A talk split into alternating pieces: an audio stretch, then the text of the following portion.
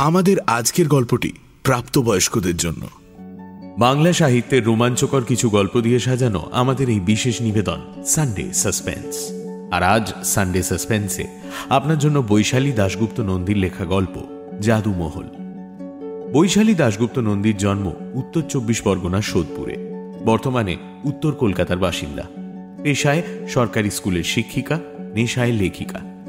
তার একক গল্পগ্রন্থ নরকের দ্বার খোলা, প্রথম প্রকাশিত হয় দু হাজার উনিশ সালের বইমেলায় বিভা পাবলিকেশন থেকে।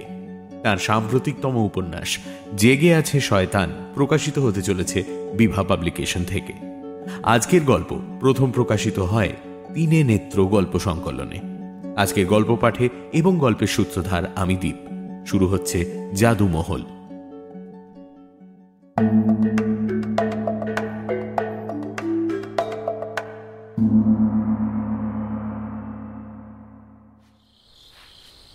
শীতের রাত। গ্রামের পথে একটা কুকুরও নেই। দিগন্ত জোড়া অন্ধকার জমাট বাঁধা কুয়াশার আলিঙ্গনে আরও বেশি গাঢ় হয়ে লেপটে আছে চারিদিকে। গ্রামের মানুষ অনেকক্ষণ আগেই যে যার নিশ্চিন্ত আশ্রয় সিঁধিয়ে গেছে। ঝিঁঝি পোকার দল কেবল তারস্বরে প্রমাণ করে চলেছে, পৃথিবীতে এখনও প্রাণের অস্তিত্ব রয়েছে। না, ভুল বললাম। আরও একটা ছায়ামূর্তি হন হন করে হেঁটে চলেছে জনশূন্য গ্রামের রাস্তা ধরে। এই প্রবল শীতেও তার দেহের সংক্ষিপ্ত পোশাক আর হাতে একটা সরু লম্বা শীত কাঠির মতো বস্তু। মাঝে মাঝে সন্দিহান ইতিউতি দৃষ্টি দেখে তার উদ্দেশ্যের সততা সম্পর্কে প্রশ্ন জাগে। মাঠ ঘাটের মধ্যে দিয়ে হোঁচট খেতে খেতে এগিয়ে চলেছে সে। এভাবে বেশ কিছুক্ষণ চলার পর এক বিশাল অট্টালিকা সামনে এসে থমকে দাঁড়ায় লোকটি। বাড়িটি সম্পূর্ণ অন্ধকারে ঢাকা। হয় বাড়িটি পরিত্যক্ত, নয়তো শীতের রাতে বাড়ির বাসিন্দারা নিশ্চিন্ত নিদ্রায় মগ্ন।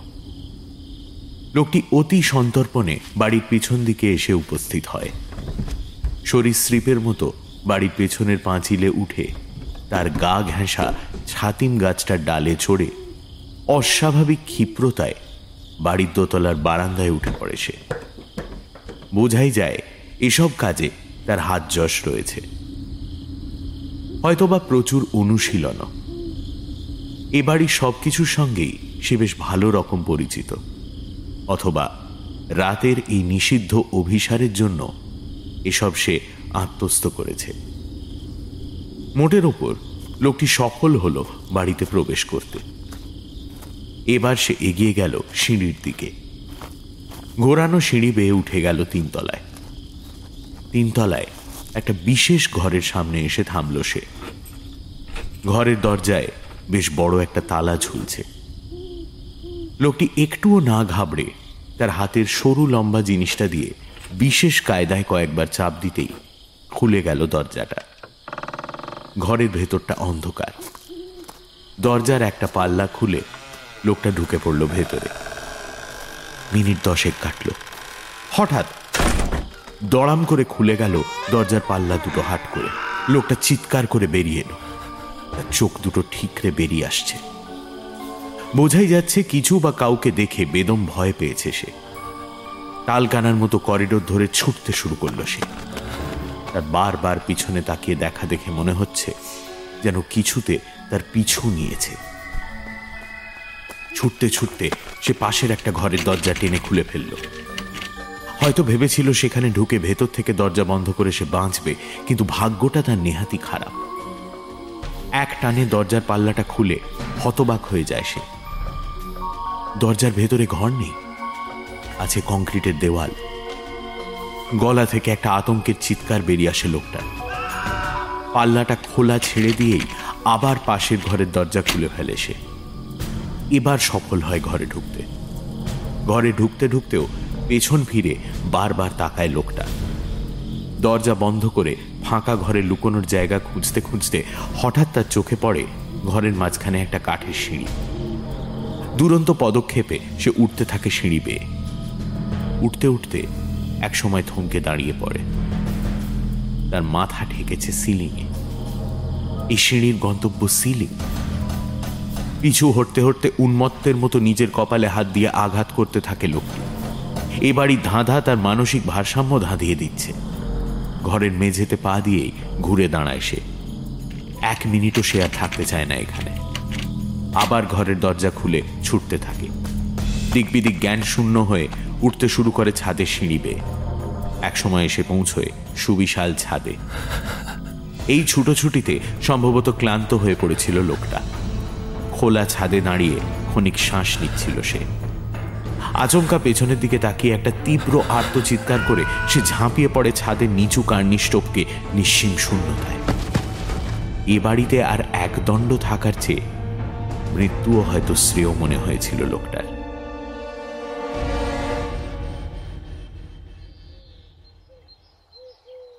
রাঙামাটি গ্রামের যে রাস্তায় ভ্যান রিক্সাটা আমাকে নামিয়ে দিল তার দুপাশে ধু ধু মাঠ আর তার মধ্যিখান দিয়ে যে সরু রাস্তাটা চলে গেছে, কি জানি কোথায়, সেটাকে রাস্তা না বলে রাস্তার কঙ্কাল বলাই ভালো। ভ্যান রিক্সাওয়ালা ভুল কিছু বলেনি। রেল স্টেশনের বাইরে থেকে রিক্সায় ওঠার সময় রাঙামাটি জাদুমহল যাব শুনেই সে ভুরু কুচকে তাকিয়ে আমাকে যখন বলেছিল, মহল অব্দি গাড়ি যাবেনি বাবু, আগেই নামাই দিব, তারপর হাইটে যায়নি। তখনই বুঝেছিলাম কেস গড়বড়। অগত্যা উপায় না দেখে তাতেই রাজি হয়েছিলাম। এখন রাস্তার অবস্থা দেখে টের পেলাম গাড়ি টাড়ি তো দূরস্থ ভ্যান রিক্সো ছাড়া যাওয়ার কোনো উপায় নেই। আমার হাতে অবশ্য একটা মাঝারি সাইজের ব্যাগ, দু চারটে জামা প্যান্ট, গামছা আর সামান্য কিছু নিত্য প্রয়োজনীয় জিনিস, এই তো আমার সম্পত্তি। ওটা হাতে নিয়ে হাঁটা বড় ব্যাপার নয়, কিন্তু ভোগাচ্ছিল রাস্তা। উঁচু নিচু খোয়া ওঠা রাস্তার প্রায় পুরোটাই ভাঙাচোরা আজন্মকাল পিচের মুখ দেখেছে কিনা সন্দেহ। মাথার উপর সূর্যি মামা অকাতরে আগুন বিলোচ্ছেন। ভোর ভোর বেরিয়েছিলাম, বেলাবেলি পৌঁছে যাব বলে। কিন্তু বলে না, কপালে নাইকো ঘি, ঠকঠকালে হবে কি? স্টেশনে এসে দেখি কাল রাতের ঝড়ে গা চুপড়ে রেল লাইনের ওপর পড়ায় ডানকুনি শিয়ালদা লাইনের ট্রেন বন্ধ। কখন চালু হবে কেউ জানে না। কিন্তু আমার মতো ফাটা কপাল হলে ফেরার পথ না থাকলে যা হয়, আমারও তাই হলো। ধর্না দিয়ে বসে রইলাম স্টেশনে। গতকালই বাড়িওয়ালার টাকা মিটিয়ে দিয়েছি। বাড়িওয়ালা দয়া করে রাতটুকু থাকতে দিয়েছে। আর ফিরবো কোন মুখে? বসে রইলাম স্টেশনে। ঘণ্টা তিনেক পর যখন ট্রেন চালু হলো, তখন স্টেশন চত্বরে কাতারে কাতারে লোক।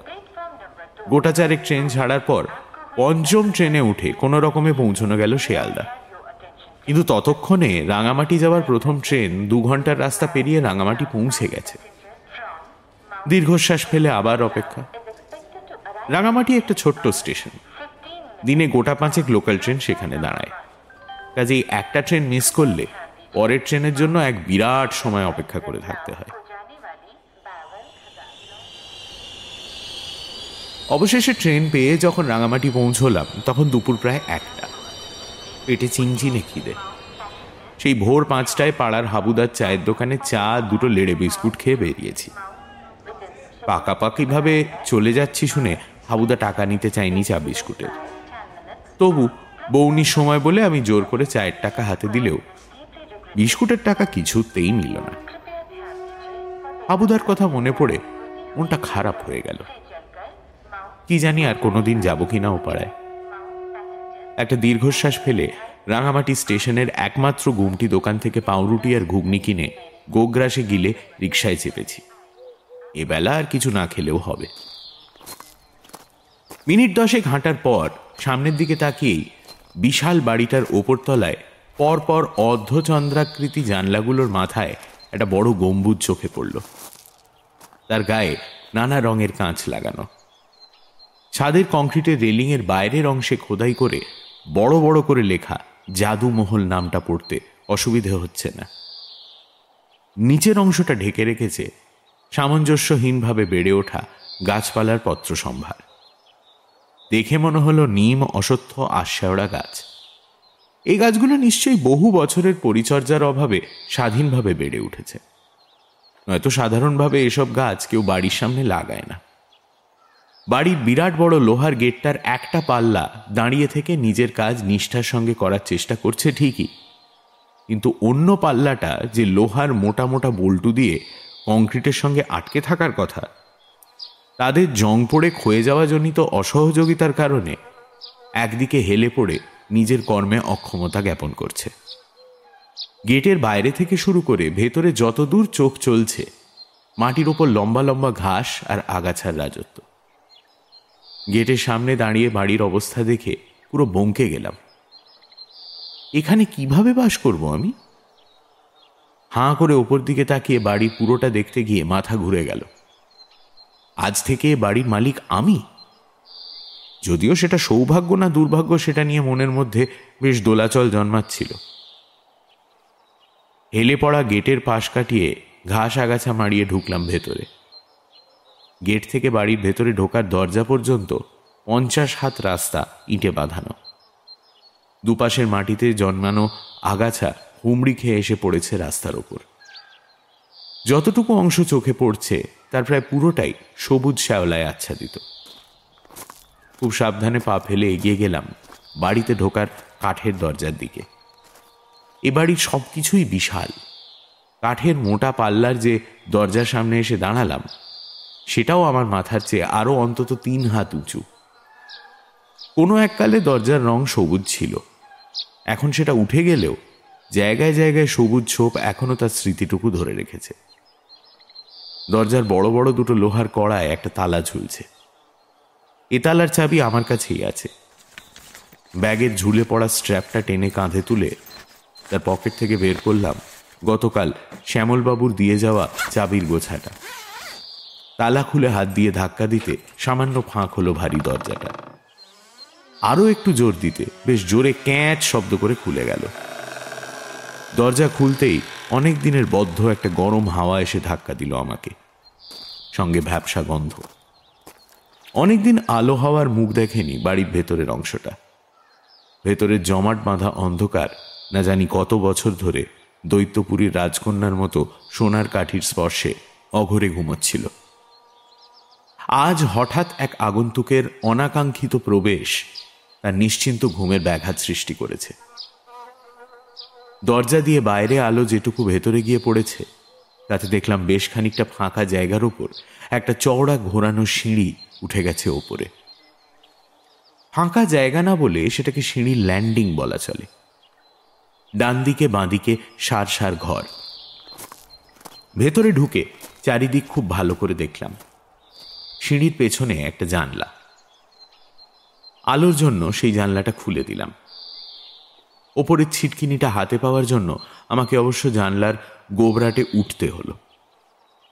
জং ধরা ছিটকিনি, পুরু, ধুলো আর ঝুল এসব বাধা টপকে যখন অবশেষে জানলাটা খুলে দিলাম, বাইরের রোদ এসে ভিতরে পড়তেই এতক্ষণের চাপ ধরা অস্বস্তিটা কেটে গেল। এবার সিঁড়ির সামনে দাঁড়িয়ে ওপরের দিকে তাকালাম। সিঁড়িটা ঘুরে ঘুরে উঠে গেছে তিনতলা পর্যন্ত। এখান থেকে তাকালে বাড়ির ছাদ পর্যন্ত দেখা যাচ্ছে। একদম ওপরে একটা গম্বুজের ভেতরের ফাঁপা অংশ। তাতে রঙিন কাঁচ লাগানো। বুঝলাম এটাই আমি বাইরে থেকে দেখতে পেয়েছিলাম। পেছনের খোলা দরজাটা বন্ধ করে দিলাম। তারপর সিঁড়ি বেয়ে উঠতে লাগলাম ওপরে। কেমন যেন অস্থির লাগছে। কীভাবে এই বাড়ি আমি একা দেখাশোনা করব? কিভাবেই বা বাস করব এই অচিনপুরে? চারিদিকে ধুলো আর ঝুলের রাজত্ব। মনে মনে ঠিক করলাম, কাল সকালে গ্রামে জিজ্ঞাসাবাদ করে দু একজন লোক লাগিয়ে সামনের আগাছা আর বাড়িঘরের ময়লা পরিষ্কার করাতে হবে।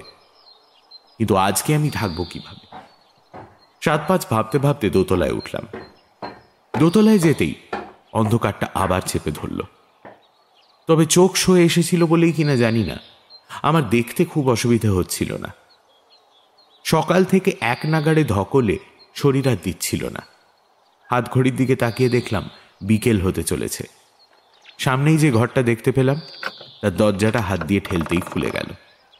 যাক বাবা, ঘরের দরজায় অন্তত তালা দেওয়া নেই। ভেতরে ঢুকতেই অন্ধকারটা আবার ঝাঁপিয়ে পড়ল। ঘরের বাইরে তবুও সামান্য আলো আধারি ছিল। এখন ঘুটঘুটে অন্ধকার। অনুমান করলাম, এদিকটা যদি ঘরের ভেতরের দিক হয়, তবে ঠিক উল্টো দিকের দেওয়ালেই জানলা থাকা উচিত। অন্তত বাইরে থেকে বাড়িটা দেখে তো তাই মনে হয়েছে। ঘরগুলোর জানলা বাইরের দিকে। খুব সাবধানে পা ঘষে ঘষে এগোতে থাকলাম। হাত দুটো বাড়িয়ে দিলাম সামনের দিকে, যাতে কঠিন কিছুতে ধাক্কা না খাই। কয়েক পা এগোনোর পরেই থমকে দাঁড়ালাম। আমার দুহাতের বেড়ে আমি কিছু ধরেছি। কে? প্রচণ্ড ভয়ে আমার গা শিউরে উঠল।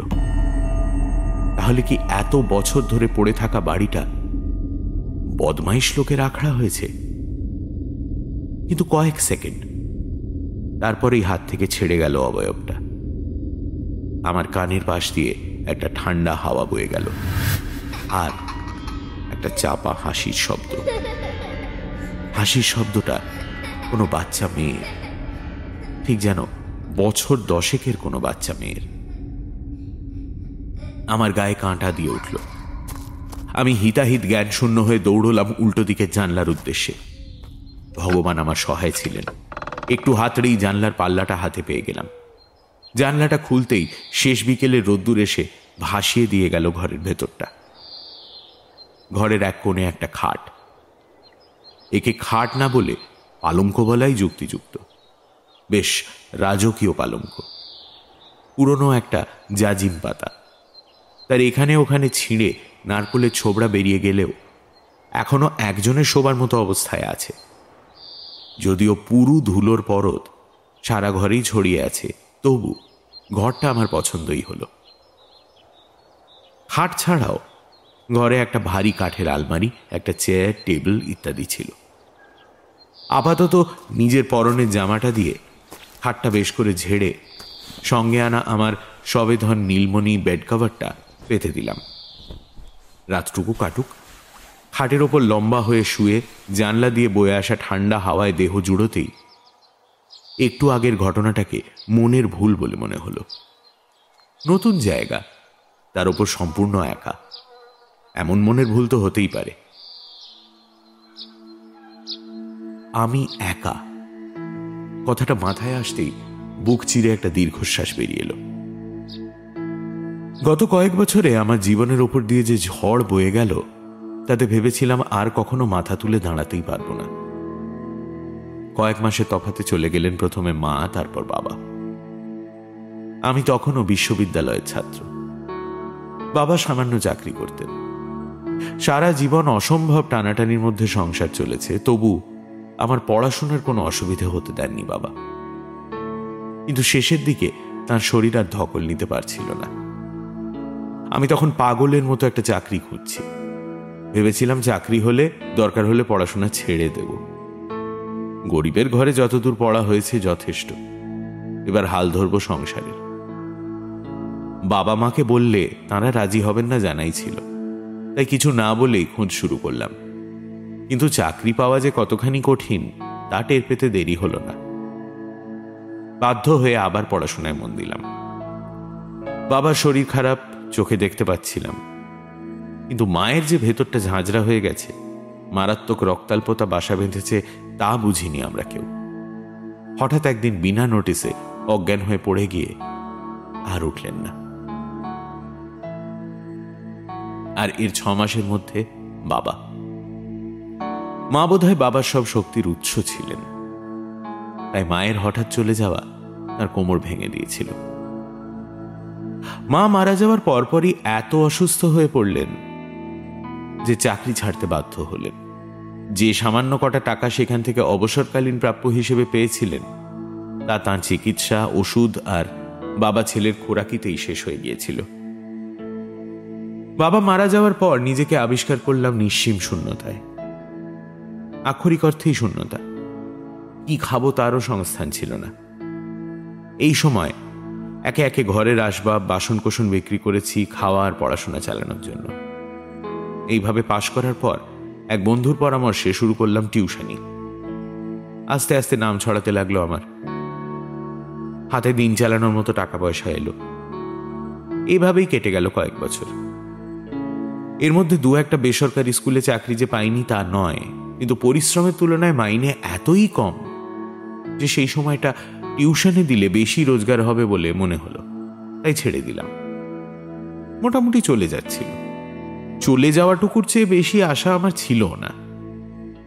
এরকমই একটা সময়, আজ থেকে মাস দুয়েক আগে বাড়ি খুঁজে খুঁজে আমার দরজায় কড়া নাড়লেন শ্যামলবাবু। আর আমার আজন্ম দুর্ভাগা কপালের ওপর যে স্থির বিশ্বাস ছিল, সে দুর্ভাগ্যের দিক থেকে আমার কপাল কখনোই বিশ্বাসঘাতকতা করবে না। সেই ধারণাটা পাল্টে গেল। আমার মায়ের এক মামা ছিলেন, অবনীচরণ ঘোষাল। তারা ছিলেন তিন পুরুষের জাদুকর। তিনজনেরই মঞ্চ নাম ছিল এসিজি একসময় এসিজি ছিল একটা ব্র্যান্ড। আমি ছোটবেলায় দু একবার এই অবনী দাদুকে দেখেছি। কিন্তু তারপর তার সঙ্গে আমার কোনো যোগাযোগ ছিল না। মার কাছে শুনেছি অবনী দাদুর পিতামহ অক্ষয়চরণ ঘোষাল প্রথম এই পেশা বেছে নিয়েছিলেন। শুরুর দিকে তেমন নামডাক না থাকলেও হঠাৎ করেই দেশের আনাচে কানাচে খ্যাতি ছড়িয়ে পড়ে তাঁর। লোকমুখে জানা যায়, তিনি এক গোপন বিদ্যা আত্মস্থ করেছিলেন কোনো এক বিশেষ পদ্ধতিতে। তাঁর জাদু শুধু ইন্দ্রজাল ছিল না তাবর তাবর জাদুকরেরা হার মেনেছিলেন আর জাদুর রহস্য উদ্ধার করতে। অনেকে বলতো তিনি নাকি তন্ত্র সাধনা করতেন। এই বাড়ি তাঁরই তৈরি। মানুষের সন্দেহ আরও ঘনীভূত হয়েছিল যথেষ্ট রোজগার থাকা সত্ত্বেও এমন এক নিরিবিলি গ্রামে এসে বাড়ি করায়। তিনি তার পুত্র অভয়াচরণকে নিজের বিদ্যা শিখিয়েছিলেন।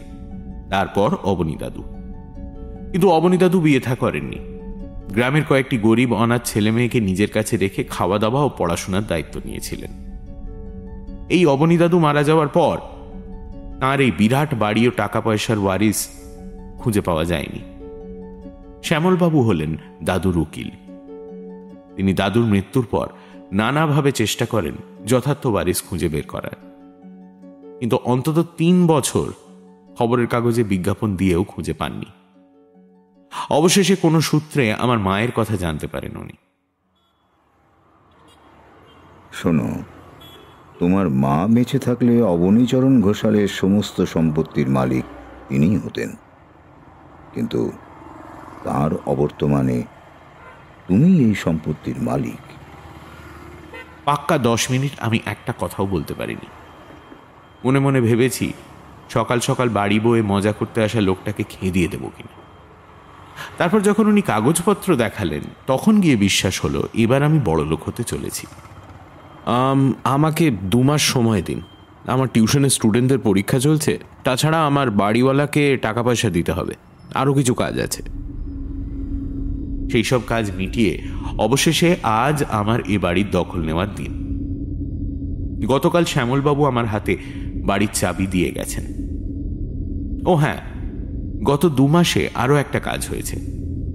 শ্যামলবাবুর সঙ্গে দৌড়োদৌড়ি করে অবনী দাদুর বন্ধ ব্যাংক অ্যাকাউন্ট থেকে টাকা উদ্ধার করে আমার অ্যাকাউন্টে ট্রান্সফার করানো হয়েছে। বেশ মনোযোগ দিয়ে খুঁটিয়ে দেখে তারপর বিশ্বাস হয়েছে, আমি এখন সত্যিই বড় লোক। আমার মাস চলার মতো কিছু টাকা তুলে হাতে রেখেছি। ক্লান্তিতে কখন যেন ঘুমিয়ে পড়েছিলাম। ঘুম যখন ভাঙল তখন বাইরে আলো মরে গেছে। আর কিছুক্ষণের মধ্যেই ঘর আবার অন্ধকারে ভরে যাবে। লাফিয়ে উঠে ব্যাগ থেকে মোমবাতি বের করে জ্বালিয়ে নিলাম। খুব মোটা মোম, কাজেই সকাল পর্যন্ত দিব্যি চলে যাবে। কাল সকালে গ্রামের বাজারে গিয়ে কেরোসিন বাতির ব্যবস্থা করতে হবে। এই গণ্ডগ্রামে এখনও বিজলি বাতি আসেনি। আলোর সমস্যা মিটলেও এখন প্রধান সমস্যা খিদে। দুপুরের পাউরুটি ঘুগনি কখন হজম হয়ে গেছে? এখন গ্রামের দিকে গেলে দোকানপাট পাওয়া যেতে পারে, কিন্তু এই বিতিকিচ্ছিরি রাস্তা দিয়ে রাতের অন্ধকারে যাতায়াত করতে গেলে একটা দুর্ঘটনা ঘটা বিচিত্র নয়। মনে পড়ল, সকালে ট্রেনে দু প্যাকেট বাদাম ভাজা কিনেছিলাম। সে দুটো এখনও ব্যাগের পাশের পকেটে আছে। জল তো আছেই এক বোতল। আজ রাতটা চিনে বাদাম চিবিয়েই কাটাতে হবে বুঝলাম। অগত্যা, মোমবাতি হাতে নিয়ে অন্ধকার বারান্দা দিয়ে বাথরুমের সন্ধানে যাচ্ছিলাম যখন। তখন নিজেকেই কেমন যেন ভেবে হাসি পেল। রাতটা অবশ্য নিশ্চিন্তেই কাটল। শুধু ঘুমের মধ্যে স্বপ্ন দেখলাম, ছায়া ছায়া কয়েকটা মূর্তি আমার ঘুমন্ত মুখের ওপর ঝুঁকে পড়ে কি যেন দেখছে। শুধু কি তাই? সারা রাত ধরে পুরুষ কণ্ঠের এক চাপা আর্তচিৎকার ঘুমের মধ্যেও আমাকে যেন সচেতন করে তুলছিল। পরিবেশ, পরিস্থিতির প্রভাব আর কি। পরদিন ঘুম থেকে উঠতে একটু বেলা হলো। এমনিতে আমি ভোরে উঠি। আজ হয়তো মানসিক নিশ্চিন্ততায় ঘুমটা একটু বেশি গাঢ় হয়েছে। হাত মুখ ধুয়ে ফ্রেশ হয়ে তাড়াতাড়ি বাজারে যাওয়ার জন্য প্রস্তুত হয়ে নিলাম। বেশ কিছু জিনিসপত্র কেনার আছে। বাড়ি থেকে বেরিয়ে সেই ভাঙাচোরা রাস্তাটা দিয়ে যেতে যেতে আর ততটা খারাপ লাগছিল না। বেশ সবুজে ঘেরা চারিদিক। জাদুমহলের আশেপাশে কোনো বাড়িঘর নেই। বাড়ির পেছনে একটা মজে আসা পুকুর আর চারিদিকে খোলা মাঠ। অদ্ভুত মানুষ ছিলেন অক্ষয় ঘোষাল। নইলে যে কোনো শহরের বুকে বিলাসবহুল বাড়ি করে বাস করা যার হাতের মুঠোয় ছিল তিনি এই অজপাড়াগায় বাস করতে আসবেন কোন আনন্দে? আর তিনি না হয় ছিলেন পুরনো আমলের লোক। অবনী দাদুই বা কেন এখান থেকে কলকাতার কোথাও চলে গেলেন না? ভাবতে ভাবতে গ্রামের বাজারে পৌঁছে গেলাম। দরকারি বেশ কিছু জিনিসপত্র কিনলাম। বিশেষ করে রান্নার বাসনপত্র আর উপকরণ, কেরোসিন আর হ্যারিকেন, এছাড়াও আরও নানা সামগ্রী। গ্রামের সবাই মোটামুটি সবাইকে চেনে বলেই মনে হলো। তাই আমাকে দেখে অনেকেই বেশ ঔৎসুক্য নিয়ে তাকাচ্ছিল। আমি খুব একটা পাত্তা দিলাম না। আমি খুঁজছিলাম এমন কাউকে যে আমাকে দু একজন মালি আর একজন প্রতিদিনের কাজের লোক জোগাড় করে দিতে পারবে। যে বাসনওয়ালার কাছ থেকে বাসনকোসন কিনলাম, তিনি একজন বয়স্ক মানুষ। মুখ দেখে মনে হলো উনি আমায় সাহায্য করতে পারেন। কাজেই উঁকেই সব কথা খুলে বললাম। উনি খানিকক্ষণ আমার মুখের দিকে তাকিয়ে থেকে বললেন, আপনি কি ওই জাদু মহলে থাকেন? হ্যাঁ। বসেন। আপনি ওই পাগলা জাদুকরের কেউ হন বুঝি? সাহস আছে আপনার। ওই অঘটনের পর থেকে জাদুকর একাই থাকতো ওখানে। তারপর সেও গেল তাও তো বেশ কবছর হলো। এতদিন ধরে ফাঁকাই পড়ে আছে মহল। যদিও ভালোই হয়েছে এক হিসেবে। তাও একটু আলো জ্বলবে বাড়িটায়। নইলে তো অঘটন মানে? কীরকম অঘটন? অ জানেন না বুঝি। অবনীবাবু তো গ্রামের পাঁচটা অনাথ ছেলে মেয়েকে পুষতেন নিজের বাড়িতে। তিনটে ছেলে আর দুটো মেয়ে। ওদের খাওয়া পড়া পড়াশোনা সব দায়িত্ব নিয়েছিলেন। বিয়ে থা করেননি কিনা গ্রামের বাচ্চারা খুব ভালোবাসত ওনাকে। ওদের বিনে পয়সায় জাদু দেখাতেন, খাবার দিতেন। জাদুমহলের নিচতলার একটা ঘরে ওরা থাকতো। একদিন, কীভাবে জানি না, রাতারাতি উধাও হয়ে যায় ছেলে মেয়েগুলো। হাজার খুঁজেও তাদের চিহ্ন মাত্র পাওয়া যায়নি। আমার খুব রাগ হচ্ছিল। শ্যামলবাবু আমাকে এসব কথা ঘুণাক্ষরেও জানাননি। এরকম সাংঘাতিক কাণ্ড ঘটেছে যে বাড়িতে। সেখানে থাকতে একটু খুঁতখুত লাগবে বই কি। আর অবনী দাদু, উনি কীভাবে মারা গেলেন? উনি এরপর পাগলের মতো হয়ে যান। একাই থাকতেন, মাঝে মাঝে একা একা কথা বলতেন, চিৎকার করতেন। যারা ওর বাড়িতে কাজ করত, তারাই বলতো। তারপর তো একদিন ভাগলপুরে জাদুর খেলা দেখাতে গিয়েছিলেন। সেইখানেই ওর মৃতদেহ পাওয়া যায়। শোনা যায়, ওর গলায় আঙুলের দাগ ছিল। তবে বোঝেনি তো, গ্রামগঞ্জে অনেক কথা রটে, সেসব সত্যি নাও হতে পারে। তবে হ্যাঁ এরপর থেকে গ্রামের লোক একটু এড়িয়েই চলে ও বাড়ির দিকটা। অনেকে বলে, জাদুকর বুড়ো নাকি অনেক টাকা নিজের ঘরে লুকিয়ে রেখেছিল। মরার আগে সেসব জানাতে পারেনি কাউকে। তাই সেই লোভে একবার এক সোর এসেছিল এ বাড়িতে। কিন্তু অদ্ভুত ব্যাপার জানেন, চোরটা ছাদ থেকে পড়ে মরে যায়। কোনোদিন শুনেছেন, চুরি করতে এসে চোর ছাদ থেকে পড়ে মরে গেছে? লোকে বলে বাড়িটা জ্যান্ত। নিজেই পাহারা দেয় নিজেকে। সত্যি মিথ্যে জানি না। তবে তারপর থেকে কেউ খুব একটা ওদিকে যায় না। না, এসব গল্প বেশি শুনে কাজ নেই। আমার যখন আর ফেরার পথ নেই, তখন এসব শুনে দুর্বলতাকে প্রশ্রয় দিয়ে লাভ কি? আমি আসল কথায় চলে এলাম। শুনুন না, আমাকে দু একজন লোক একটু জোগাড় করে দিতে পারেন? এই বাড়ির আশেপাশের আগাছাগুলো আর বাড়ির ভেতরটা পরিষ্কার করার জন্য? এছাড়া রোজকার কাজের জন্য লোক দরকার। বাড়ি ফিরলাম, বাসনওয়ালার দৌলতে জুটে যাওয়া শম্ভুকে সঙ্গে নিয়ে। শম্ভুই আর একজনকে নিয়ে এলো আজকের জন্য। ওরা দুজন মিলে আমার বাজার থেকে কেনা জিনিসপত্র ঘাড়ে করে বয়ে নিয়ে এলো। ওদের না পেলে বেশ চাপে পড়তে হতো। সারা রাস্তা শম্ভু প্রায় একাই বকে গেল। একটু বেশিই কথা বলে লোকটা। যদিও একা অত বড় বাড়িতে থাকতে গেলে একজন কথা বলার লোক থাকলে ভালোই হয়। ঠিক হয়েছে শম্ভু রোজ এসে আমার কাজকর্ম করে দিয়ে যাবে। ওরা দুজনে মিলে বাড়ি আর বাগান সাফ করার কাজে লেগে পড়ল। শম্ভু দেখলাম মহলের ভেতরটা মোটামুটি চেনে। ও নাকি ছোটবেলায় বন্ধুদের সঙ্গে আসতো জাদুর খেলা দেখতে। এতে আমার সুবিধেই হলো। বাজার থেকে রাতরাস সেরে এসেছিলাম। ওদের বললাম "এ, শম্ভু রান্নাঘরটা তো একেবারে জঞ্জাল হয়ে আছে। আগে ওটা পরিষ্কার করে দাও। তাহলে দুপুরে রান্নাটা চাপিয়ে দিতে পারব। আমি ততক্ষণ একটু বাড়িটা ঘুরে দেখি কেমন? আচ্ছা আচ্ছা।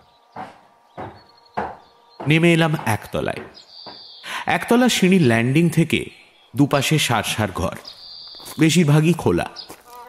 গুনে দেখলাম ডান দিক আর বাঁদিকে তিনটে করে মোট ছটা ঘর। বুঝলাম দোতলা আর তিনতলাতে এর চেয়ে দু একটা করে বেশিই হবে। একতলার কোন ঘরটায় ছেলে মেয়েগুলো থাকতো, সেটা জানার জন্য খুব কৌতূহল হচ্ছিল। ফলে সব ঘরগুলোই খুলে খুলে দেখলাম।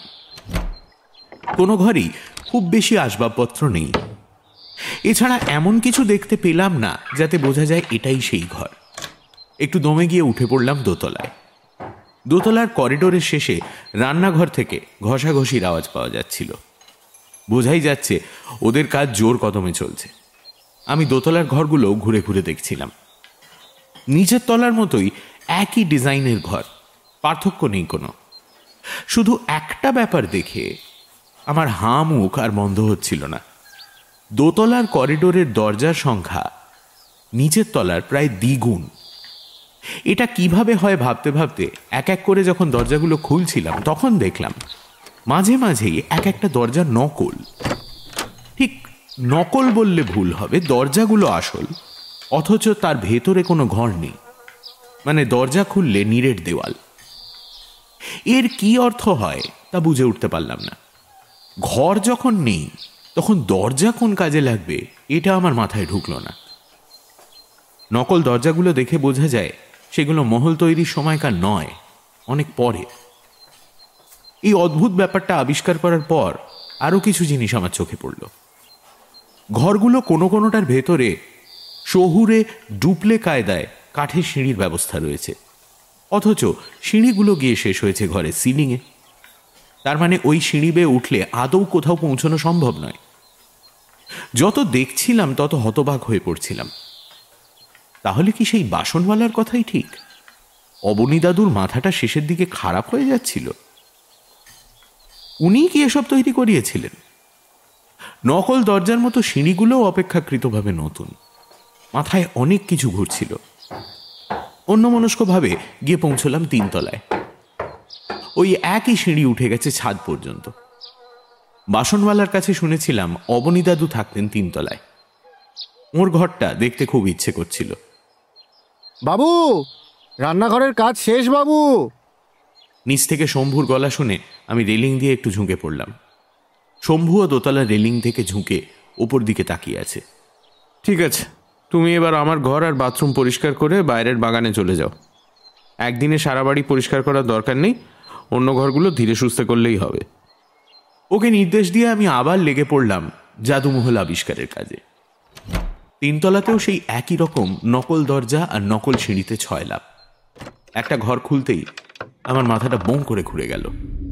এটাই যে অবনী দাদুর ঘর তার বলে দিতে হয় না। সারা ঘর আয়নায় মোড়া।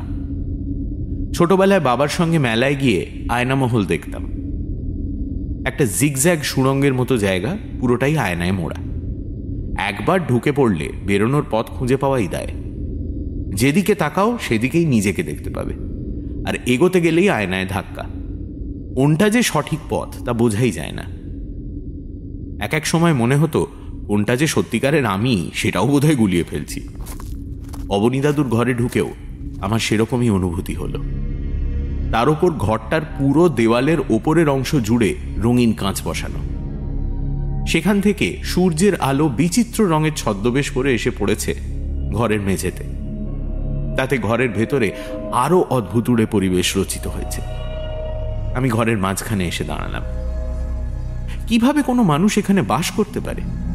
ঘরের মাঝখানে এসে দাঁড়াতেই আরও একটা অদ্ভুত ব্যাপার আমার চোখে পড়ল। ঘরে যে কটা জানলা রয়েছে, সব কটা উল্টো। অর্থাৎ মাথার অংশ নিচের দিকে আর নিচের অংশ ওপরের দিকে। ফলে জানলার ছিটকিনি, হাতল ইত্যাদি সব উল্টো মুখ। জানলাগুলোর পাল্লার ওপরেও আয়না লাগানো। তাই হঠাৎ করে এই উল্টো ব্যাপারটা চোখে পড়ে না। আমার গাটা কেমন শিরশির করছিল। মনে হচ্ছিল, আর এক মুহূর্ত এখানে থাকলে আমি আবার ছোটবেলার মতো নিজেকে হারিয়ে ফেলব। আর কোনোদিন ফিরতে পারব না মানুষের জগতে। পিছন ফিরে চলেই আসছিলাম, এগোতে গিয়ে বাধা পেলাম। কোন এক মন্ত্র বলে, আমার সামনে এখন নিরেট দেওয়াল। মানে? কি করে সম্ভব এটা? হাতড়ে হাতড়ে স্পর্শ করলাম দেওয়ালটা। না, কোনো ভুল নেই। আমি এগোতে পারছি না। অগত্যা পেছনে ফিরলাম। সেদিকে দেওয়ালে জানলাগুলো দেখতে পাচ্ছিলাম। এবার ডান দিকে দৌড়লাম। বাঁ দিকে হা, ভগবান! কোনো দিকেই যে বেরোবার পথ নেই। তাহলে আমি ঢুকলাম কীভাবে এই ঘরে? আচমকা একটা আওয়াজ আমার কানে এলো। একটা পুরুষ কণ্ঠের চিৎকার। সেই চিৎকারের উৎস যে প্রচণ্ড ভয়, তা বুঝতে অসুবিধে হচ্ছিল না। এই গলাটাই কাল সারা রাত আমার কানে ভেসে এসেছে। তো তখন সেটা ভেসে আসছিল বহু দূর থেকে। আর এখন মনে হচ্ছে যেন এই ঘরেই কেউ চিৎকার করছে। গলা ভয়ে বুঝে আসছিল, তবুও চিৎকার করে সর্বশক্তি দিয়ে ডাকলাম, শম্ভু শম্ভু, আমাকে বাঁচাও! জানি না আদৌ আমার গলার স্বর এ ঘরের বাইরে পৌঁছলো কিনা। হাত দিয়ে আয়নার দেওয়ালে জোরে জোরে মারতে লাগলাম। ভেঙে পড়ুক, খসে পড়ুকে দেওয়াল। আমি বাইরে বেরোতে চাই। যেন কত কাল আমি এখানে বন্দি? হঠাৎ মনে হলো, বিশাল বড় ঘরটার চারিদিক যেন কেমন ছোট হয়ে আসছে। চারটে দেওয়াল এগিয়ে আসছে পরস্পরের দিকে। আর আমি মাঝখানে একটা পোকার মতো অপেক্ষা করছি পিষে যাওয়ার। যতই ছটফট করে এ দেওয়াল থেকে ও দেওয়াল দৌড়ে বেড়াচ্ছি, ততই আরও ছোট হয়ে আসছে ঘরটা। ছোট হতে হতে একটা কুঠুরির চেহারা নিয়েছে। আমি এখন হাত না বাড়িয়েও স্পর্শ করতে পারছি দেওয়ালগুলো। হা ঈশ্বর, এভাবে একটা পোকার মতো পিষে মরার জন্য আমাকে নিয়ে এলে এই মহলে?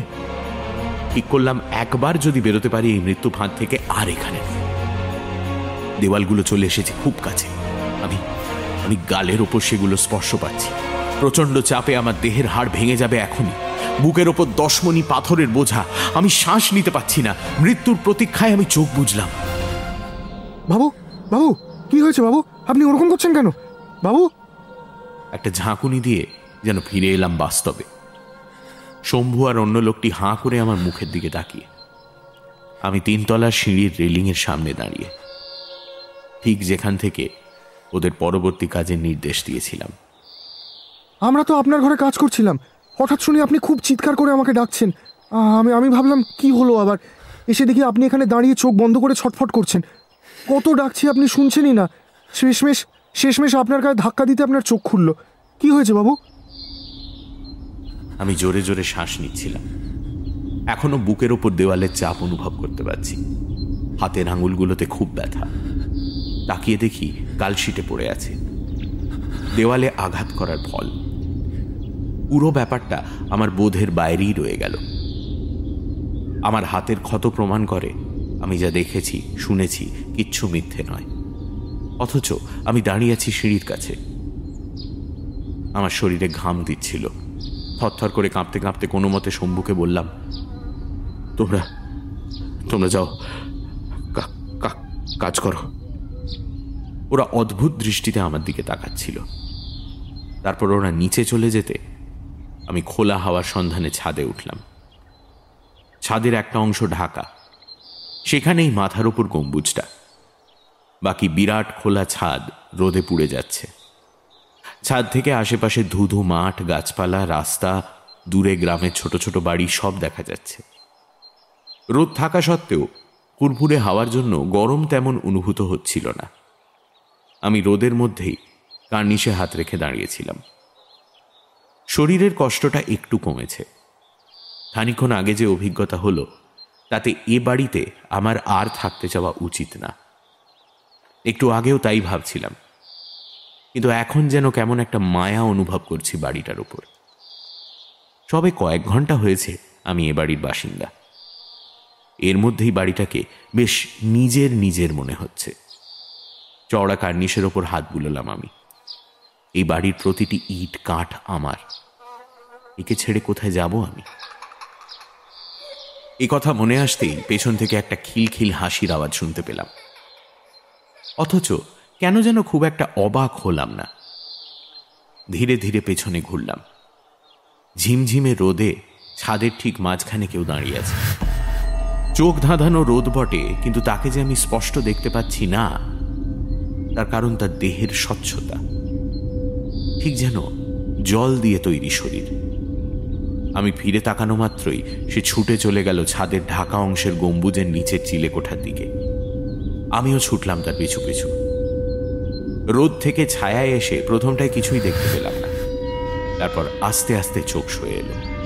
তখন দেখলাম চিলেকোটা ঘরটার প্রায় পুরোটাই ভর্তি পরিত্যক্ত জিনিসপত্রে।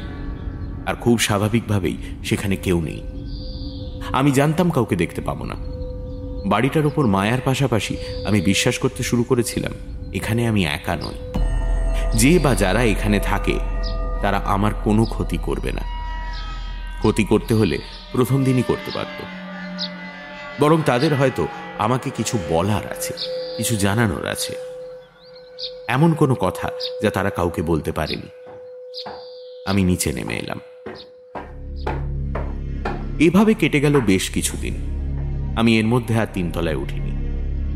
হ্যালিউসিনেশন ভেবে সেদিনের ঘটনা ভুলে যাওয়ার চেষ্টা করেছি। তবু মাঝে মাঝে ঘুমের মধ্যে কারোর উপস্থিতি টের পাই। প্রতিদিন রাতে শুনতে পাই পুরুষ কণ্ঠের সেই চিৎকার। আমার ভয় করে না। জানতে চাই তার বা তাদের পরিচয়। শম্ভু এসে আমার কাজকর্ম করে দিয়ে চলে যায়। ওকে খুব একটা কথা বলার সুযোগ দিই না। সারাদিন আমার বিশেষ কোনো কাজ নেই। প্রায় শুয়ে বসেই দিন কাটে। মাঝে মাঝে সারা বাড়ির দেওয়ালে, জানলার পাল্লায় আসবাবপত্রে হাত বুলোই ঠিক যেন আমার সন্তান এগুলো। কিসের এক মায়া দিনে দিনে আষ্টে পৃষ্ঠে জড়িয়ে ফেলছে আমাকে। এরকমভাবেই দিন কাটছিল। হাতের টাকা প্রায় শেষ। আমাকে একদিন শহরে যেতে হবে। ইচ্ছে না করলেও প্রস্তুত হয়ে বেরিয়ে পড়লাম। বাড়ির দরজায় তালা লাগিয়ে বেরোনোর সময় খুব কান্না পাচ্ছিল। যেন খুব আপনজনকে ছেড়ে যাচ্ছি বেশ কিছুক্ষণের জন্য। ভাঙাচোরা রাস্তা পেরিয়ে রিক্সা ধরে স্টেশনে পৌঁছানোর পর এই মন খারাপটা কাটতে শুরু করল। ট্রেন ধরে শেয়ালদা আসতে আসতে মেজাজটা বেশ কুরকুরে হয়ে গেল। অনেকদিন পর বাইরে বেরোনোয় ভালো লাগছিল। টাকা তোলা ছাড়াও আরও একটা কাজ করব বলে স্থির করলাম। ব্যাংকের কাজ সেরে ন্যাশনাল লাইব্রেরি মুখোপাসে চেপে বসলাম। সেই কলেজ লাইফ থেকেই আমি ন্যাশনাল লাইব্রেরিতে যাতায়াত করি। কাজেই অবনী দাদুর মৃত্যুর পরের দিনের খবরের কাগজগুলো লাইব্রেরিয়ান সমরদাকে বলে খুঁজে বের করাতে খুব একটা অসুবিধে পড়তে হলো না। কলকাতার প্রায় সব লিডিং খবরের কাগজগুলোতেই অবনী দাদুর মৃত্যু সংবাদ বেরিয়েছিল। আমার চোখে পড়েনি কারণ ওই সময় আমি নিজের খাওয়াটুকু জোটাতে হিমশিম খাচ্ছিলাম। খবরের কাগজের দাম দেওয়াও ছিল বিলাসিতা। দেখলাম ভাগলপুরের একটা অডিটোরিয়ামে পরপর কয়েকদিন শো ছিল এসিজি কোম্পানি যেদিন শেষ শো, সেদিন শো শুরু হওয়ার সময় পেরিয়ে যাওয়ার পরও উনি স্টেজে আসছেন না দেখে গ্রুপের একজন লোক তাকে ডাকতে গিয়ে গ্রিন রুমে গিয়ে দেখে উনি উপুর হয়ে মেঝের উপর পড়ে আছেন। ডাক্তার ডাকা হলে তাকে মৃত বলে ঘোষণা করা হয়। অবনী দাদুর গলায় কিছু দাগ মিলেছিল।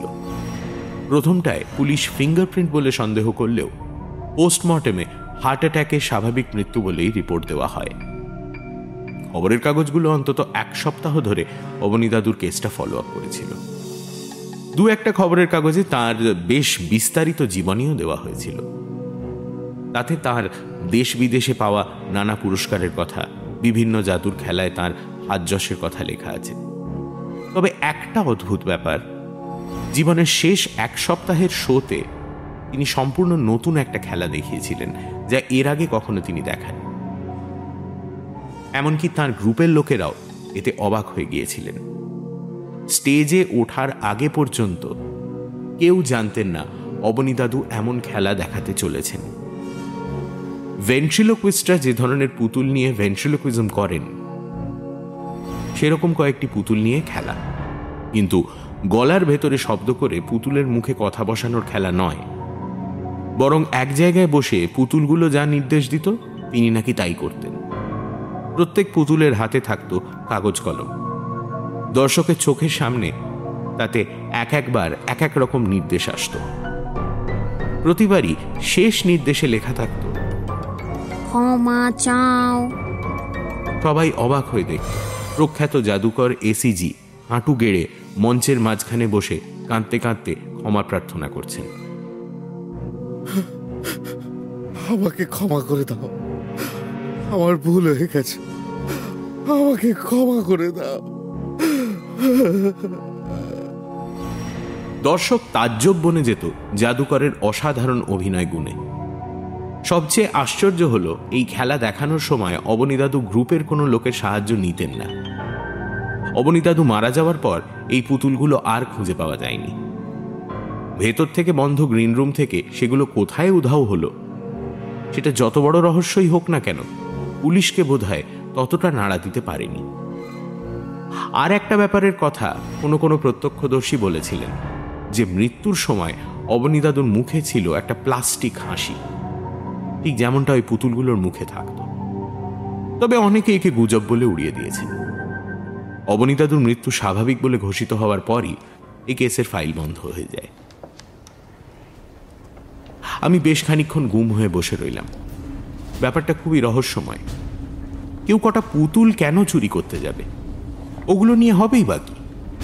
আর অবনী দাদুই বা শেষ বয়সে এসে এরকম একটা অদ্ভুত খেলা দেখাতে শুরু করলেন কেন? লাইব্রেরি থেকে বেরিয়ে গেলাম শ্যামলবাবুর কাছে। শ্যামলবাবুর চেম্বার মৌলালির কাছে।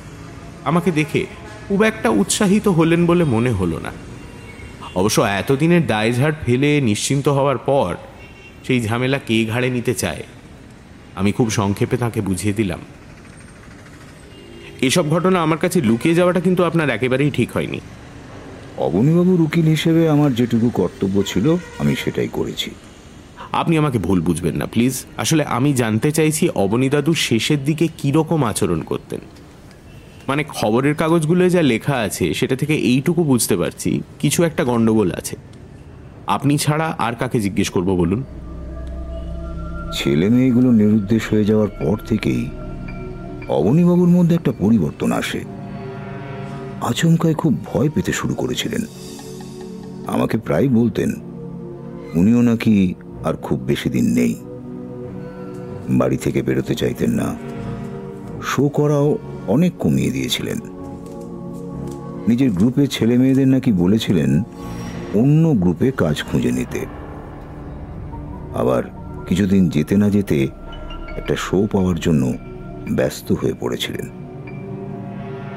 ভাগলপুরে শোটা নাকি নিজেই জোগাড় করেছিলেন।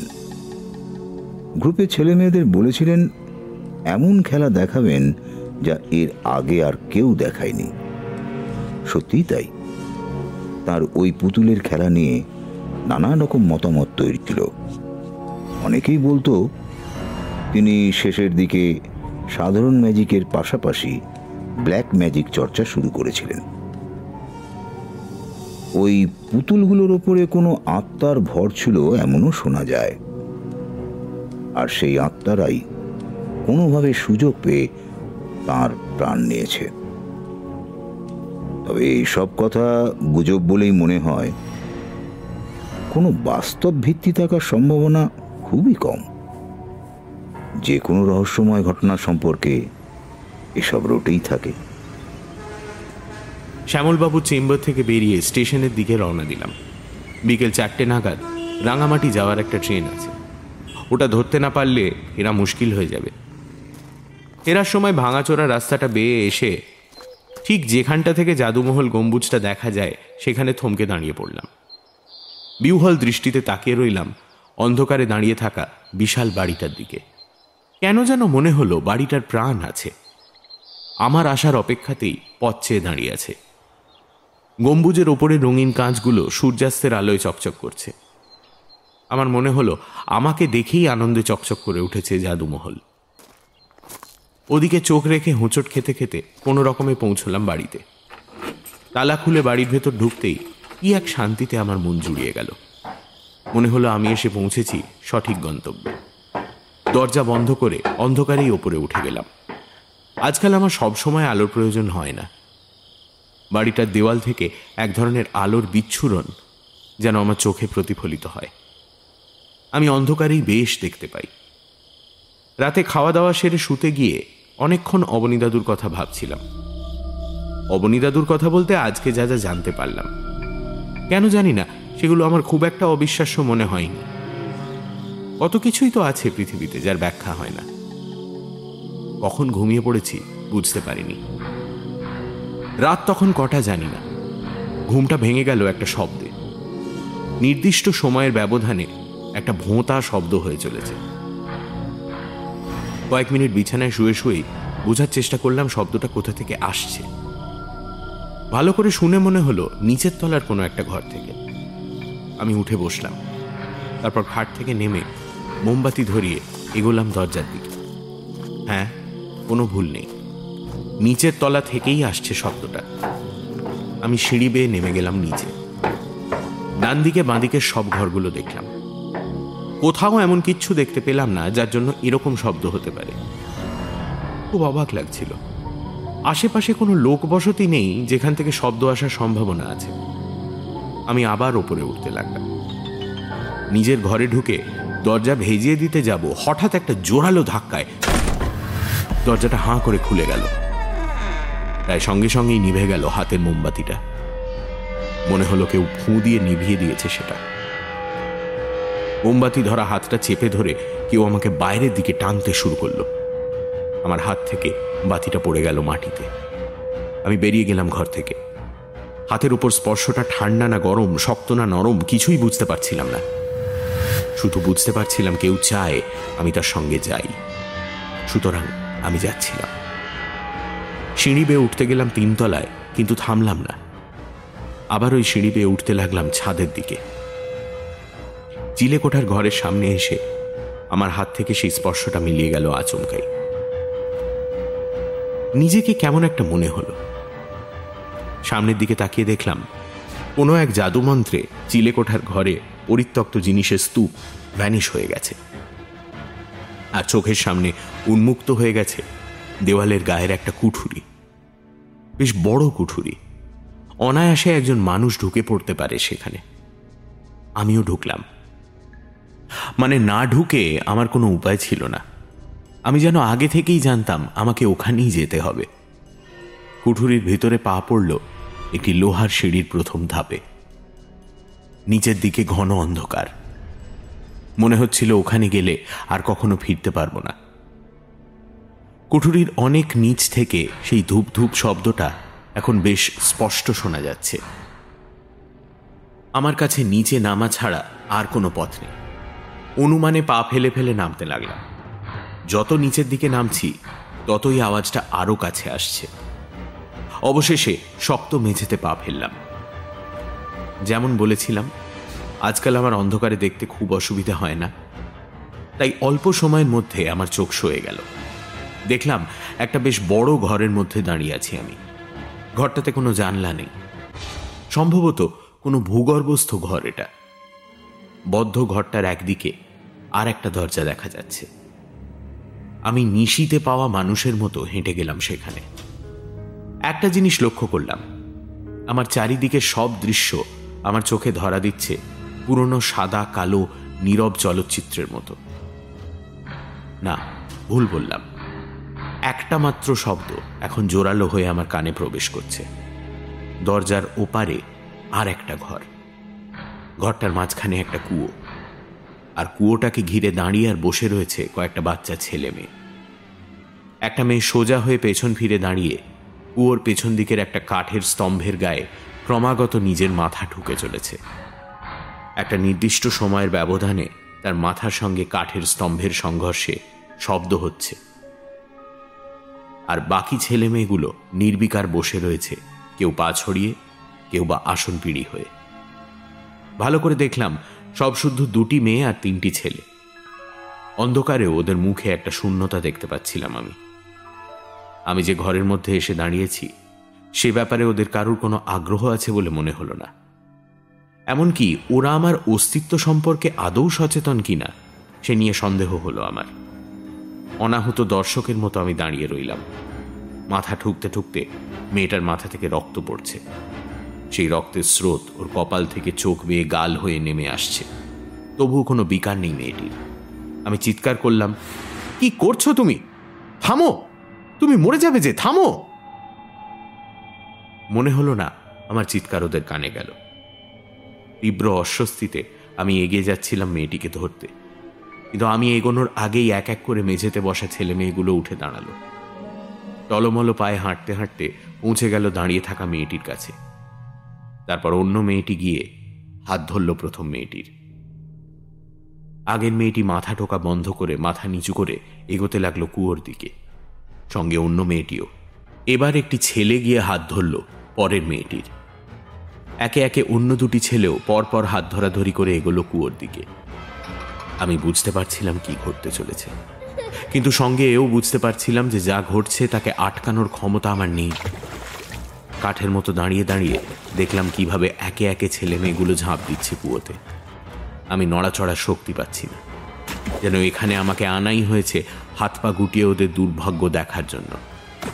শেষ ছেলেটিও যখন ঝাঁপ দিয়ে পড়ল, তখন সম্বিতার শক্তি দুটোই ফিরে পেলাম আমি। গলা চিরে বেরিয়ে এলো একটা আত্মচিৎকার। ছুটে গেলাম কুয়োর দিকে। ওটার পাড়ের ওপর বুক দিয়ে ঝুঁকে পড়লাম। নিচের স্থির কালো জল আমার চিৎকারে এতটুকুও কাঁপল না। এই মাত্র যে পাঁচ পাঁচটা তাজা প্রাণকে গিলেছে কুয়োটা, তার সামান্যতম লক্ষণ সেখানে নেই। মানুষ কি পড়া মাত্রই ডুবে যায়? বিশেষ করে অতগুলো বাচ্চা একে অপরকে আঁকড়ে ধরেও কি বাঁচতে চাইবে না? আমি পাগলের মতো ঘরটার এদিক থেকে ওদিক দৌড়তে দৌড়তে গলা ফাটিয়ে চেঁচাতে লাগলাম, কেউ যদি শুনতে পায়। কিন্তু এও জানতাম, তার সম্ভাবনা নেই।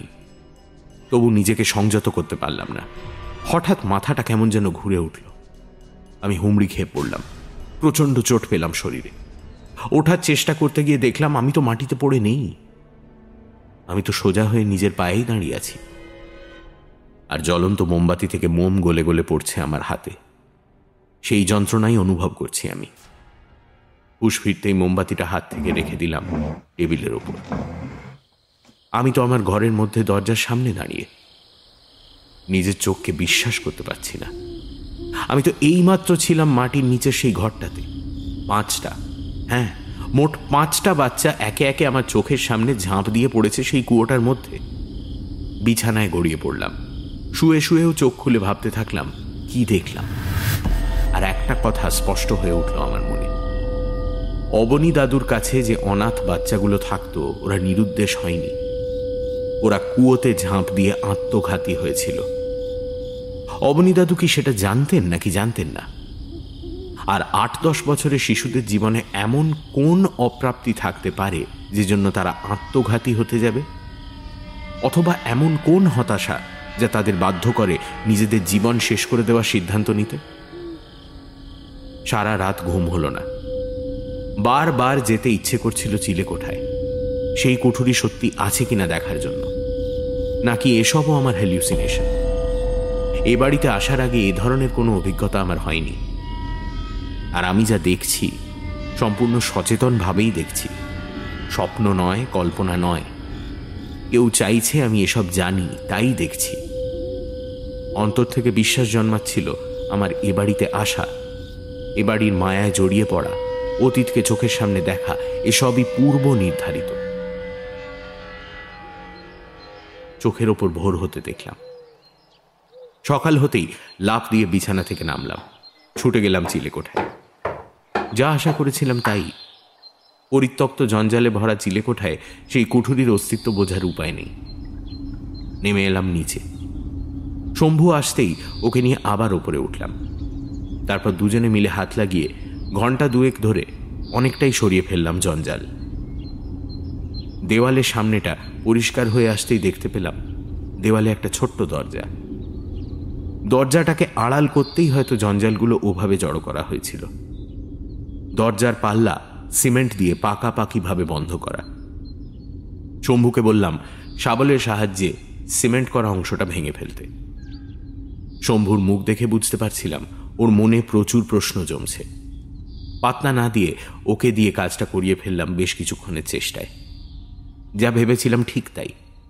দোতলা আর তিনতলার নকল দরজাগুলোর মতোই এখানেও ভেতরে নিরেট দেওয়াল। তবে পার্থক্য আছে। এখানে দেওয়ালের চতুষ্কোণ একটা জায়গা যেন আশেপাশের অংশের থেকে একটু আলাদা। বোঝা যাচ্ছে এই অংশটা পরবর্তীকালে নতুন করে তৈরি করা হয়েছে। আমি একটু অবাক হলাম না। আমি যেন জানতামই এরকম কিছু পাব। শম্ভুর একার পক্ষে দেওয়াল ভাঙা কঠিন হবে। তাই ওকে বললাম, ওর চেনাশোনা দু একজনকে গ্রাম থেকে ডেকে নিয়ে আসতে। শম্ভু চলে গেলে অনেকক্ষণ ওই দেওয়ালটার সামনেই দাঁড়িয়ে রইলাম। হাতলে হাতলে অনুভব করতে চাইছিলাম ছোট ছোট বাচ্চাগুলোর যন্ত্রণা। চোখ বন্ধ করতেই নিজের অজান্তে চোখের কোলবে নেমে এলো জলের ধারা। কয়েকটা অচেনা অজানা শিশুর ভাগ্য বিপর্যয়ের যন্ত্রণা আমার বুকে যেন বিষাদের ঢেউ তুলছিল। কোথায় যেন কারা কাঁদছে। সমস্বরে ফুঁপিয়ে ফুঁপিয়ে কান্নার সেই শব্দ আস্তে আস্তে গ্রাস করে ফেলছে আমার কর্ণেন্দ্রিয়। বাইরের পৃথিবীর আর কোনো শব্দ আমার কানে আসছে না। আমি জানি, এই কান্না ওই পাঁচটা অভাগা শিশুর। দেওয়ালের পেছনে কি জানি কতদিন ধরে ওরা বন্দী হয়ে আছে। কতক্ষণ এভাবে দাঁড়িয়েছিলাম জানি না। শম্ভুর ডাকে ঘোর কাটল। ওর সঙ্গে আরও দুজন লোক। সেই প্রথম দিনের লোকটা আর আরও একজন। সময় নষ্ট না করে ওরা লেগে পড়ল। আধ ঘণ্টার মধ্যে হুড়মুড় করে ভেঙে পড়ল দেওয়ালের চতুষ্কোণ অংশটুকুর খানিকটা। মোটামুটি একজন মানুষ গলার মতো ফাঁক হয়ে গেছে। ভেতরে নিঃসীম অন্ধকার। আমি জানতাম, শম্ভু আর ওই দুই সঙ্গীর কৌতূহল আমার পক্ষে ভালো নয়। গ্রামে ফিরে গিয়ে এসব গল্প করলে লোক জানাজানি হয়ে বিপদ বাড়বে। কাজেই ওদের বললাম আর ভাঙার দরকার নেই। নিচে গিয়ে শম্ভুকে রোজগারের কাজে পাঠিয়ে অন্য লোক দুটিকে তাদের পারিশ্রমিক দিয়ে বিদায় করলাম। পারিশ্রমিক যত দেওয়া উচিত, তার চেয়ে বেশিই দিলাম খুশি রাখার জন্য। আগের দিনের লোকটা পেন নাম ঠুকে চলে গেলেও নতুন লোকটা গেল না। একটা কিন্তু কিন্তু ভাব নিয়ে দাঁড়িয়ে রইল।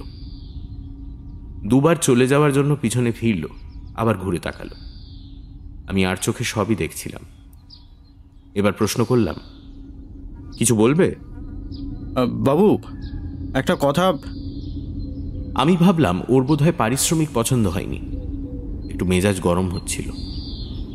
আমার দেরি হয়ে যাচ্ছে। ওরা এ বাড়ি থেকে বেরোলে তবে আমি দেওয়ালের ওই ফাঁকা জায়গা দিয়ে নিচে নামবো। আমাকে আসল সত্যিটা জানতেই হবে। বাবু নমস্কার। আমি রঞ্জু। ওই জাদুকর বাবু সব নতুন দরজা আমাকে দিয়েই বানিয়েছিলেন। মানে ওই নকল দরজা সিঁড়িগুলো পরে তৈরি হয়েছিল, তাই তো? তুমি করেছিলে এই নকল দরজাগুলো? আগে হ্যাঁ আর ওই সিঁড়িগুলো। আর আজকে আপনি যে দরজাটা ভাঙলেন, ওটাও। গ্রামগঞ্জ তো এইসব কাজের লোক বেশি পাওয়া যায় না। কাঠের কাজে সবাই আমাকেই ডাকে। আমার আগে আমার বাবাও এই কাজ করতো। তাই সাধুকর বাবুও আমাকেই ডেকেছিলেন। তখন ওনার কাছে যে ছেলে মেয়েগুলো থাকতো, তারা সবে হারিয়েছে। সপ্তাহ দুই হয়েছে হয়তো। বাবুর বড় শোক ছিল। কেমন পাগলে গেছিলেন। একা একা কথা বলতেন, চিৎকার করতেন, আর খালি বলতেন, কারা ওনাকে মারতে আসছে। তাই ওই দরজা সিঁড়িগুলো তৈরি করে দিতে বললেন।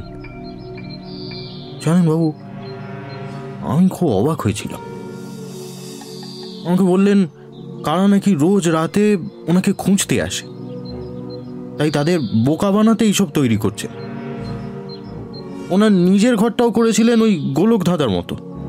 আয়নায় মোড়া, উল্টো জানলা।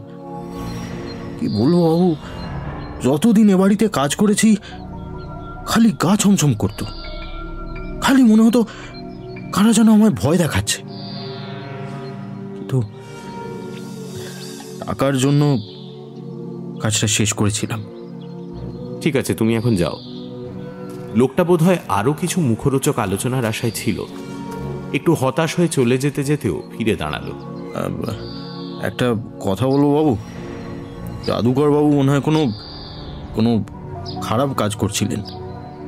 পাঁচটা বড় বড় পুতুল ছিল ওনার ঘরে। ওই যে, ওই জাদুকররা কথা বলা পুতুলের খেলা দেখা না? ওই রকম। ওগুলোকে খুব ভয় পেতেন উনি। সারা দিন নিজের মনে ক্ষমা চাইতেন ওদের কাছে। সারা চিৎকার করতেন। আমি কয়েকবার শুনেছি। তুমি এবার আসতে পারো। আমার গলার কাঠিন্য অনুভব করেই হয়তো লোকটা আর কিছু না বলে চলে গেল। আমি পিছনে ফিরে ওর চলে যাওয়া দেখছিলাম। তখন চোখে পড়ল সিঁড়ির পাশে সিঁটিয়ে দাঁড়িয়ে থাকা শম্ভুর দিকে। শম্ভু কি আড়ি পেতে কথা শুনছিল নাকি?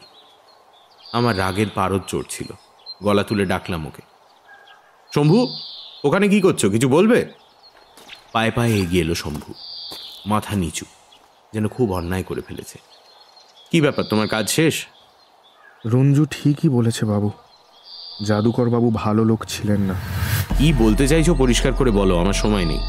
বাবু জাদুকর বাবু আপনার আত্মীয় তাই এতদিন বলিনি। আমি তো অনেক ছোট থেকে আসি এ বাড়িতে। আপনাকে তো বলেইছি জাদু দেখতে আসতাম। প্রথম প্রথম ভালোই লাগতো। উনি বিনে পয়সায় খেলা দেখাতেন, ভালো ভালো খাবার দিতেন। কিন্তু তার বদলে উনি আমাদের এক একজনকে এক একদিন কোলে বসাতেন, আদর করতেন। কাউকে কাউকে নিয়ে কিছু সময়ের জন্য ভেতরের ঘরে চলে যেতেন। সে যখন ফিরতো, তার হাতে প্রচুর চকোলেট, মিষ্টি এসব থাকতো। যারা পেত না, তাদের খুব আফসোস হতো ভেতরে যাওয়ার সুযোগ না পেয়ে। এরকমভাবেই একদিন আমার পালা এলো। আপনাকে আপনাকে আর কি বলব বাবু? বুঝতেই তো পারছেন। খুব ছোট ছিলাম তো। খুব কষ্ট হয়েছিল। ভেবেছিলাম, এ আবার কেমন তর আদর? তারপর আমরা অনেকে আর আসতাম না। কিন্তু অনেকেই আবার আসতো। আসলে পাড়া গাঁয়ের বাচ্চা তো অত চকোলেট মিষ্টির লোভ সামলাতে পারতো না। বড় হওয়ার পর বুঝেছি কতখানি খারাপ লোক ছিলেন ওই জাদুকর। অবনী দাদু পিডোফাইল ছিলেন। ছি ছি ছি ছি ছি ছি। গা গুলিয়ে উঠল আমার। কিন্তু মুখে সেটা প্রকাশ হতে দিলাম না। তুমি এ কথা বড়দের বলনি? কি যে বলেন বাবু এ কি আর আপনাদের শহর নাকি? যে যা বললাম বাবা মা বিশ্বাস করল। জাদুকরবাবু গ্রামের জন্য অনেক করেছেন। চণ্ডীমণ্ডপ গড়ে দেওয়া দুর্গাপুজোয় মোটা চাঁদা দেওয়া সবার কাছে উনি ছিলেন ভগবান। তাছাড়া আপনাকে তো বললামই দু একজন বাচ্চা নিজের ইচ্ছায় ওনার কাছে আসতো খাওয়ার লোভে। ওরা আমাদের কথা মিথ্যা প্রমাণ করে দিত। তাহলে উনি যখন পাঁচটা অনাথ বাচ্চাকে নিয়ে কাছে রাখলেন তখনই বা তোমরা কিছু বললে না কেন? কেন বলব বাবু? কি আর সাত করে ঝামেলায় পড়তে চাই বলুন? তাহলে আজ আর এসব কথা বলে কি লাভ? তোমার কাজ হয়ে গেলে তুমি আসতে পারো। শম্ভু আমার কথার ঝাঁ ঝাঁচ করে আর কথা বাড়ালো না। চুপচাপ হয়ে গেল। আমি সময় নষ্ট না করে চিলেকোঠায় ভাঙা দেওয়ালটার সামনে উপস্থিত হলাম। ভাঙা অংশটা দিয়ে পা বাড়ালাম ভেতরের দিকে। পায়ের তলায় সেই লোহার সিঁড়ি। আমার পা কাঁপছিল। মনে মনে চাইছিলাম, আমার দেখা গতকালের সবকিছু যেন ভুল হয়। তবে হৃদয়ের গভীরের কোনো এক অন্তঃস্থল থেকে একটা বার্তা আসছিল। তাতে বুঝছিলাম কিছুই ভুল না। যা কিছু দেখেছি আর বুঝেছি সব সত্যি। সিঁড়ি দিয়ে নামতে নামতে একটা জিনিসই বুঝতে পারলাম যে এই ভূগর্ভস্থ ঘরটা এই বাড়িরই অংশ, অথচ বাড়ির একতলা দিয়ে এখানে ঢোকার কোনো পথ নেই। বিশেষভাবে ছাদের চিলেকোঠা থেকেই যাতায়াতের পথ তৈরি করা হয়েছে। তাহলে কি অবনী দাদুর পিতামহ অক্ষয়চরণ এই ঘরটা সত্যি তার কোনো তন্ত্র চর্চার জন্য তৈরি করিয়েছিলেন? পরবর্তীকালে অবনী দাদু বাচ্চাগুলোকে তাদের অবাধ্যতার শাস্তি হিসেবে এখানে আটকে রেখেছিলেন। অবাধ্যতা মানে নিশ্চয়ই অবনী দাদুর নোংরা আচরণে সায় না দেওয়া। পুরো ছবিটা আমার সামনে পরিষ্কার হয়ে আসছিল। বাচ্চাগুলো এখানেই হয় এই অত্যাচার সহ্য করতে না পেরে অথবা দিনের পর দিন এরকম বদ্ধ জায়গায় বন্দি হয়ে থাকতে থাকতে মানসিক ভারসাম্য হারিয়ে কুয়োতে ঝাঁপ দেয়। অবনী দাদু এতটা ভাবতে পারেননি। পরে যখন দেখলেন বাচ্চাগুলো আর বেঁচে নেই, তখন উনি এখানে ঢোকার পথ চিরতরে বন্ধ করে দেন দেওয়াল তুলে। সম্ভবত দেওয়াল তোলার কাজটা উনি নিজেই করেছিলেন। আর পরে নকল দরজার সিঁড়ি তৈরি করানোর সময় এই দেওয়ালগুলো দরজা বানিয়ে সিমেন্ট করে বন্ধ করে দেন। রঞ্জুর বলা কথাগুলো মনে পড়ছিল। এই পুতুলগুলোর কথা বলছিল, যেগুলোর কথা আমি লাইব্রেরিতে খবরের কাগজের রিপোর্টে পড়েছিলাম। অবনী দাদু নাকি পুতুলগুলোকে ভয় পেতেন। তাহলে কি পুতুলগুলো তিনি নিজে তৈরি করাননি? ছেলে মেয়েগুলোর মৃত্যুর পর কোনো অলৌকিক উপায়ে ওগুলো এসেছিল দাদুর কাছে? তাহলে কি ওরাই দাদুকে বাধ্য করেছিল ওদের দিয়ে খেলা দেখাতে? আর মৃত্যুর পরেও দাদুর আত্মা সম্ভবত ওর আয়নাঘরে আটকে আছে। মুক্তির জন্য চিৎকার করে ফেরে সারা রাত। বুক চিরে একটা দীর্ঘশ্বাস বেরিয়ে এলো। কিছুই আর নিশ্চিত করে জানা সম্ভব নয়। আমি বড় জোর অনুমান করতে পারি আর অঙ্ক মিলিয়ে নিতে পারি।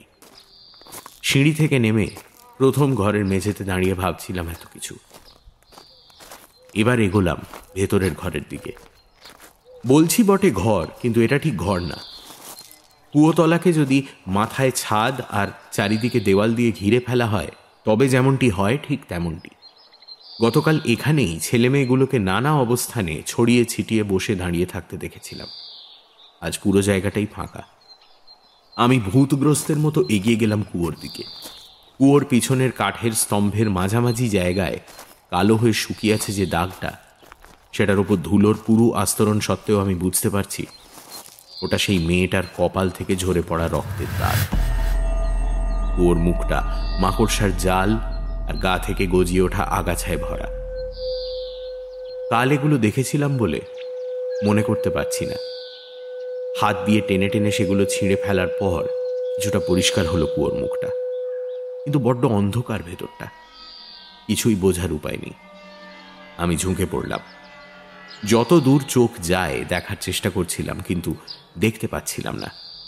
আমি কেমন যেন উন্মত্ত হয়ে উঠলাম ভেতরটা দেখার জন্য। কেমন একটা জেদ চেপে গেল। কুয়ো থেকে চোখ না সরিয়েও বুঝতে পারছিলাম কারা যেন এসে দাঁড়িয়েছে আমার পেছনে। তারাও আমার কাঁধের পাশ দিয়ে উঁকি মেরে দেখার চেষ্টা করছে তাদের পার্থিব দেহের অবশেষটুকু এখনও পড়ে আছে কিনা সেখানে।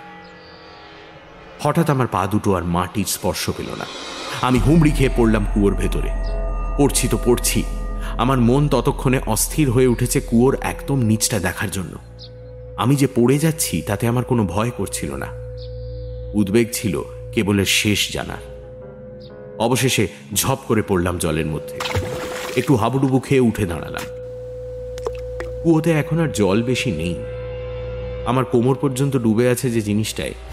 এটা জল কম থকথকে কাদাই বেশি।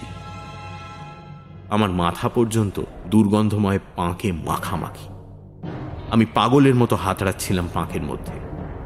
ওদের কঙ্কাল এখানেই থাকার কথা। আমাকে ওদের উদ্ধার করতেই হবে। ওদের সৎকারের ব্যবস্থা করতে হবে। বেঁচে থাকতে যে বাচ্চাগুলো প্রবল যন্ত্রণা নিয়ে বেঁচেছে, মৃত্যুর পর ওদের আত্মা যাতে শান্তি পায়, সেই ব্যবস্থা করব আমি। আচমকা একটা কথা মনে হলো। এমনও তো হতে পারে, বাচ্চাগুলো যখন ঝাঁপিয়ে পড়েছিল এই কুয়োতে, তখনও এতে বেশি জল ছিল না। ওরা ডুবে মারা যায়নি। মারা গেছে দিনের পর দিন এই কুয়োয় বন্দি থেকে, খাবারের অভাবে, জল কাদায় আধডোভা অবস্থায়। শিউরে উঠলাম আমি। তা যদি হয়, তবে কি ওরা বাঁচার জন্য চিৎকার করেনি?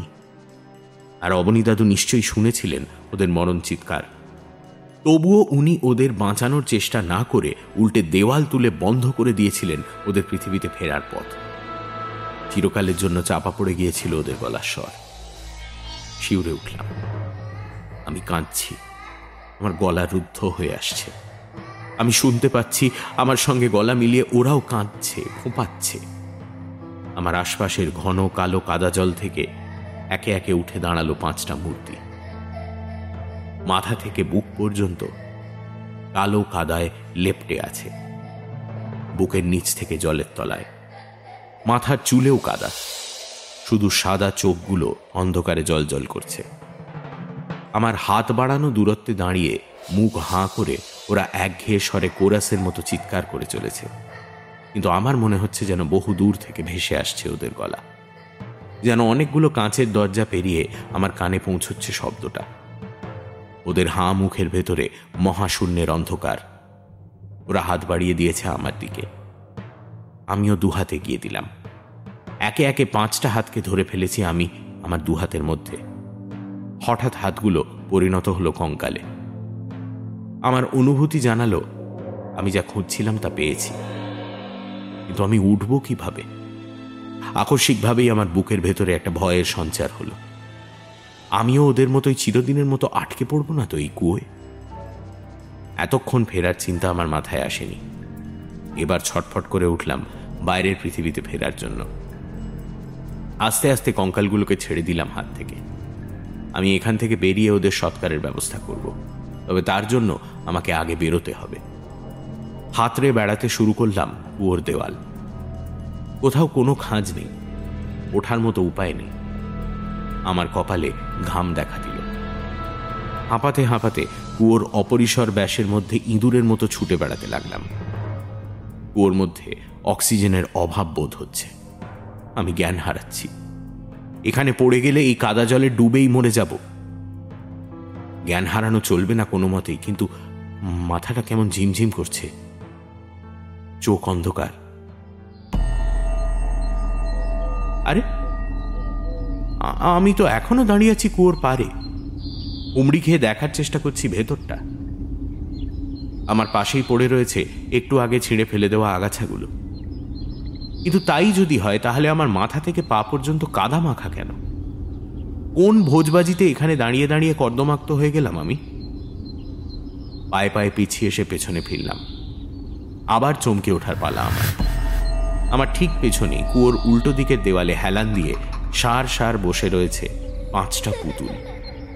দুটোর পরনে ফ্রক, বাকি তিনটের শার্ট প্যান্ট। এগুলো সাধারণত ভেন্ট্রিলোকুইজমের জন্য ব্যবহার হয়। অবিকল এক রকম আকর্ণ প্লাস্টিক হাসি ওদের সবার মুখে। খুব ক্লান্ত লাগছিল।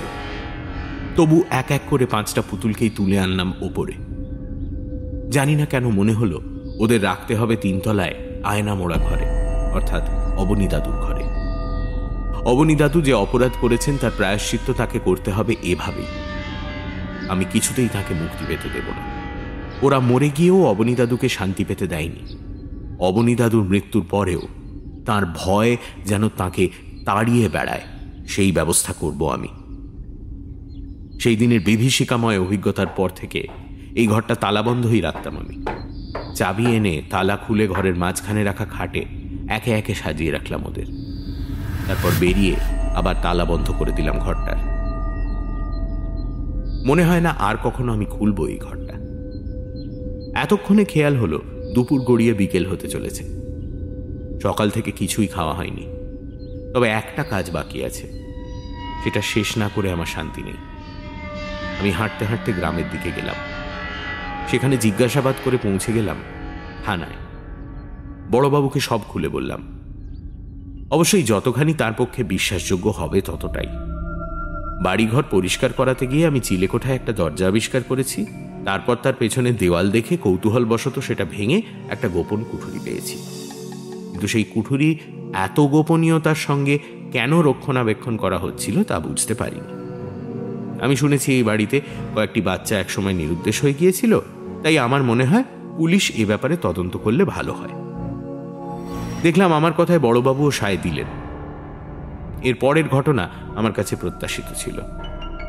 ভূগর্ভস্থ ওই ঘর ও কুয়োর তল্লাশি করে বেশ কিছু হাড়গোড় মিলল পুলিশ সেসব ফরেন্সিক পরীক্ষার জন্য নিয়ে গেল। ফরেন্সিক পরীক্ষার পরেই জানা যাবে সেগুলো বাচ্চাদের কিনা।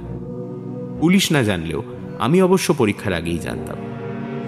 তবে পুলিশের কাছে আগাম বলে রেখেছিলাম, পরীক্ষা নিরীক্ষার পর ওই হাড়গোড় যেন সৎকারের জন্য আমার হাতে তুলে দেওয়া হয়। বড়বাবু কথা দিলেন, আইনি দিকটা রক্ষা করে, সেটা যাতে করা যায়, তিনি সেই চেষ্টা করবেন। এরপর আমার দিনকাল চলতে লাগল আগের মতোই। বাড়িতে একটা বিনা পয়সার কোচিং খুললাম। গ্রামের গরিব বাচ্চারা আমার কাছে পড়তে আসে।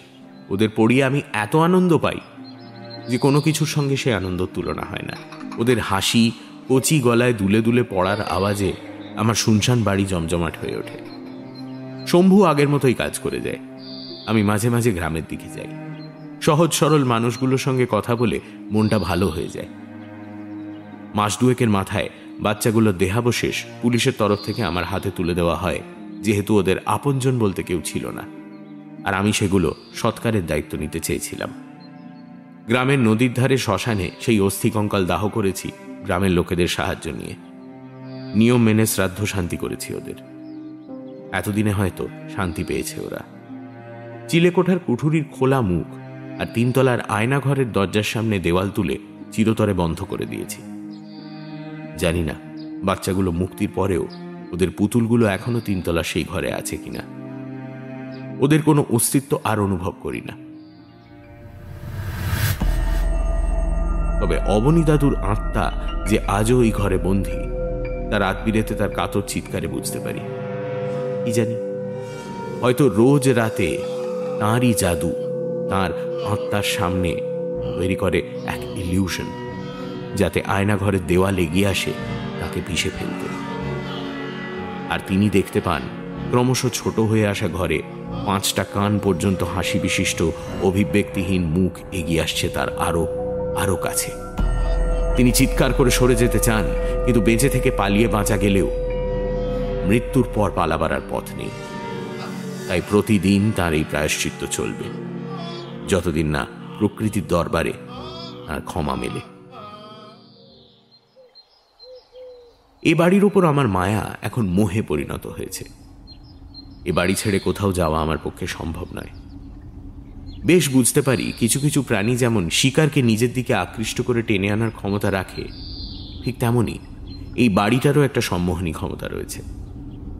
আমার এখন মনে হয় হয়তো এই জন্যই যথেষ্ট আর্থিক স্বাচ্ছন্দ্য থাকা সত্ত্বেও অক্ষয়চরণ, অভয়াচরণ বা অবনীদাদু কেউই এ বাড়ি ছেড়ে বেরোতে পারেননি। এ হয়তো অক্ষয়চরণের সেই গোপন বিদ্যারই সম্মোহনী শক্তি, যা তাঁর মৃত্যুর পরও এ বাড়ির গণ্ডিতে আবদ্ধ থেকে গেছে। আমিও সেই সম্মোহনের শিকার। তবে তাই যদি হয়, তবে আমি এই সম্মোহন উপভোগ করি। আমার বাবা মায়ের পর আর কেউ আমাকে এত ভালোবাসেনি। আমিও কাউকে এত ভালোবাসিনি। তাই এখানে আমি খুব সুখী। বাইরের পৃথিবী থেকে ধীরে ধীরে যদি মুছে যায় আমার নাম, তাহলেও আমি নিজের এই পৃথিবীতে রাজার মতো বেঁচে থাকব। বেঁচে থাকতে আর মৃত্যুর পরেও।